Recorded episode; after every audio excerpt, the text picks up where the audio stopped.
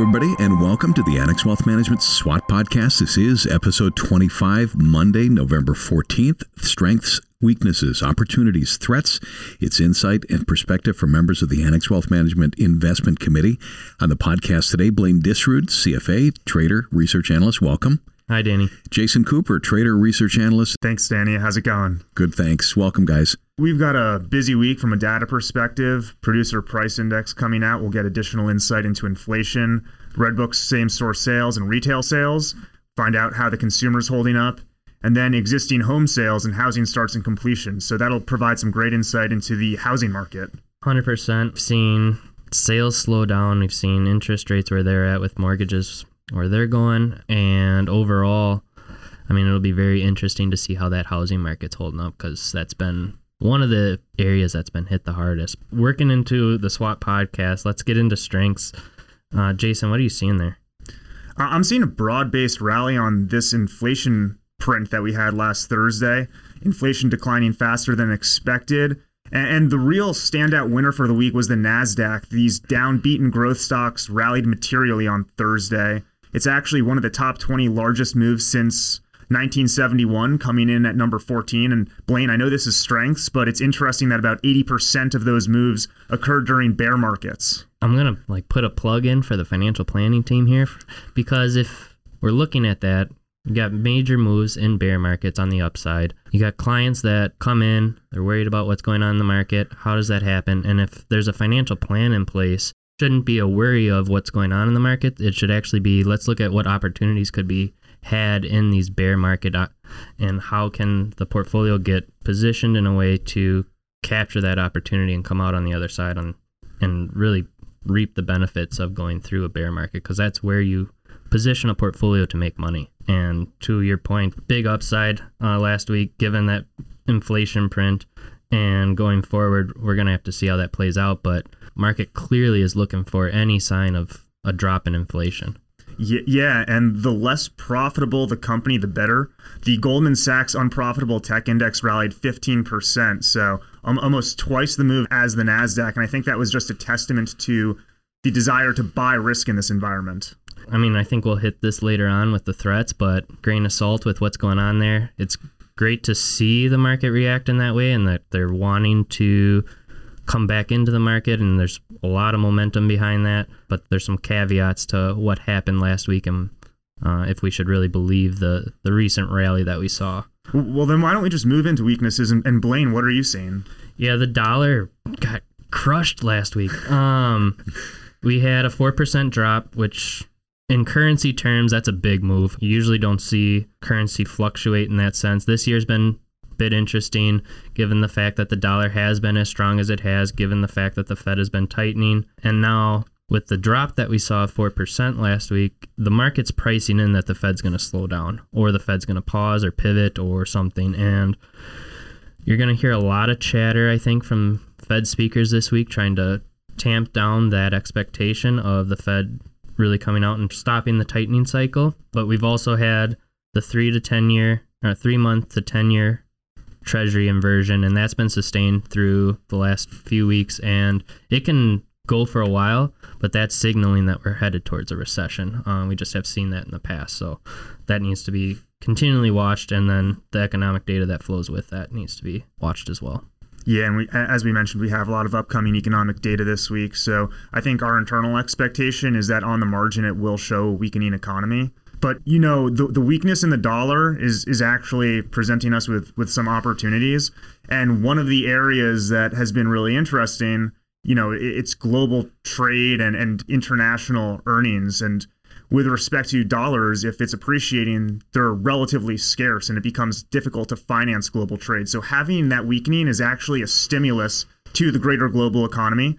And it's similarly a stimulus to these mega cap, domestically oriented companies that derive a lot of their earnings overseas. And that's a really good point. I mean, international and emerging markets with a weakening dollar becomes a really strong opportunity going forward. And it's something that, as the Fed pares back its hikes, or let's say quantitative tightening in the next 12 to 24 months, that really gives investors something to look into as far as international and emerging markets from not just a valuation standpoint, but then also the cross currency appreciation that they might get off of a weakening dollar. So, with respect to those emerging market opportunities, you've been paying a lot of attention to that, and you highlighted numerous drivers that we're seeing. So, maybe maybe you could just speak to some of those, Blaine. Yeah, the upside that you see could come from the fact that there's already more or less a recession in Europe. The earnings there have come down and they're working through a lot of issues regarding just oil this past year, which for the most part we get through spring of next year and those year over year comps really fall off. Energy for Europe as a cost won't be as big in CPI for them. Uh, and then also in the emerging market space, there's going to be a pickup in activity, most likely with China, with the idea that they are pulling back some of their COVID restrictions. They're coming out and saying they're not, but behind the scenes and like what you're seeing actually happen from an activity standpoint is starting to show that there there might be some alleviation there. As to when that actually comes off, those COVID restrictions come off, is is anyone's guess, but it's likely that it's starting to happen over the next 12 to 24 months. And sticking on China, it seemed over the weekend they had I don't know if I would call it an announcement, but they're at least alluding to the fact that they're going to start providing some support for for the property sector. Yeah, and they almost have to. I mean, there's been a lot of issues going on with the debt space over there, and the fact that we're finally seeing them step in and help is a really positive sign. As far as emerging debt in that space, I think there's a need, serious need for credit analysis, especially in China, just because it's hard to truly know how much debt is actually on the books. It's a bit opaque, but there's definitely opportunity coming there, something that really should be monitored. And it seems like the way they made the announcement or, or leaked the announcement was that they wanted to start driving more housing sales. And if that's the case, there are also a bunch of other areas that could benefit particularly in the real assets, which we've been discussing in the past, because China is just such a massive consumer of commodities. And the housing space has been responsible for a lot of that consumption, given the increased amounts of copper and cement and all those other commodities that actually go into building some of these residencies. Yeah, the most recent news was that they were going to step in and help fund or make sure that funding was available for any projects that were like existing.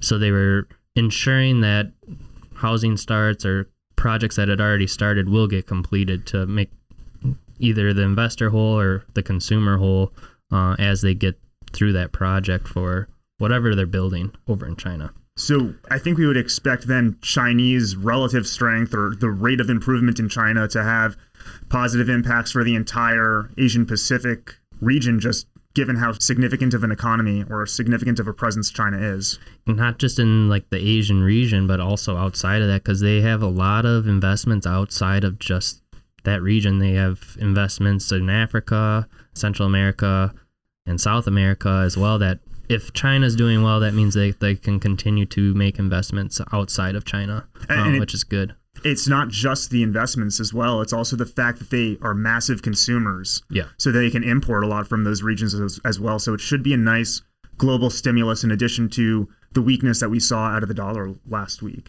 The other important thing to highlight is the demographic trends that are favorable. You know, you have younger populations that have the ability to develop more human capital on a relative basis since they are compared to, you know, the developed economies less educated, and that could translate to relatively stronger growth within these economies. So maybe we'll turn it over to threats and Blaine. This is something that we've been discussing a lot over the last week. It's it's with the market rallying so strongly, is it almost like it's undoing some of the tightening that we've seen from the Fed, and, and how does that relationship develop further? Yeah, that will help bring down tight financial conditions with a, a rally that we saw, which is good. It's a positive. You've actually had in the last like week a bunch of companies that had like offerings on the shelf just waiting have actually come back to the banks and said, "Let's get this going and let's try and get some issuance out before year end." And that's a real positive sign. That means that markets are starting to open up again from the standpoint of getting debt out and issuing capital to fund projects, which is a is a positive sign.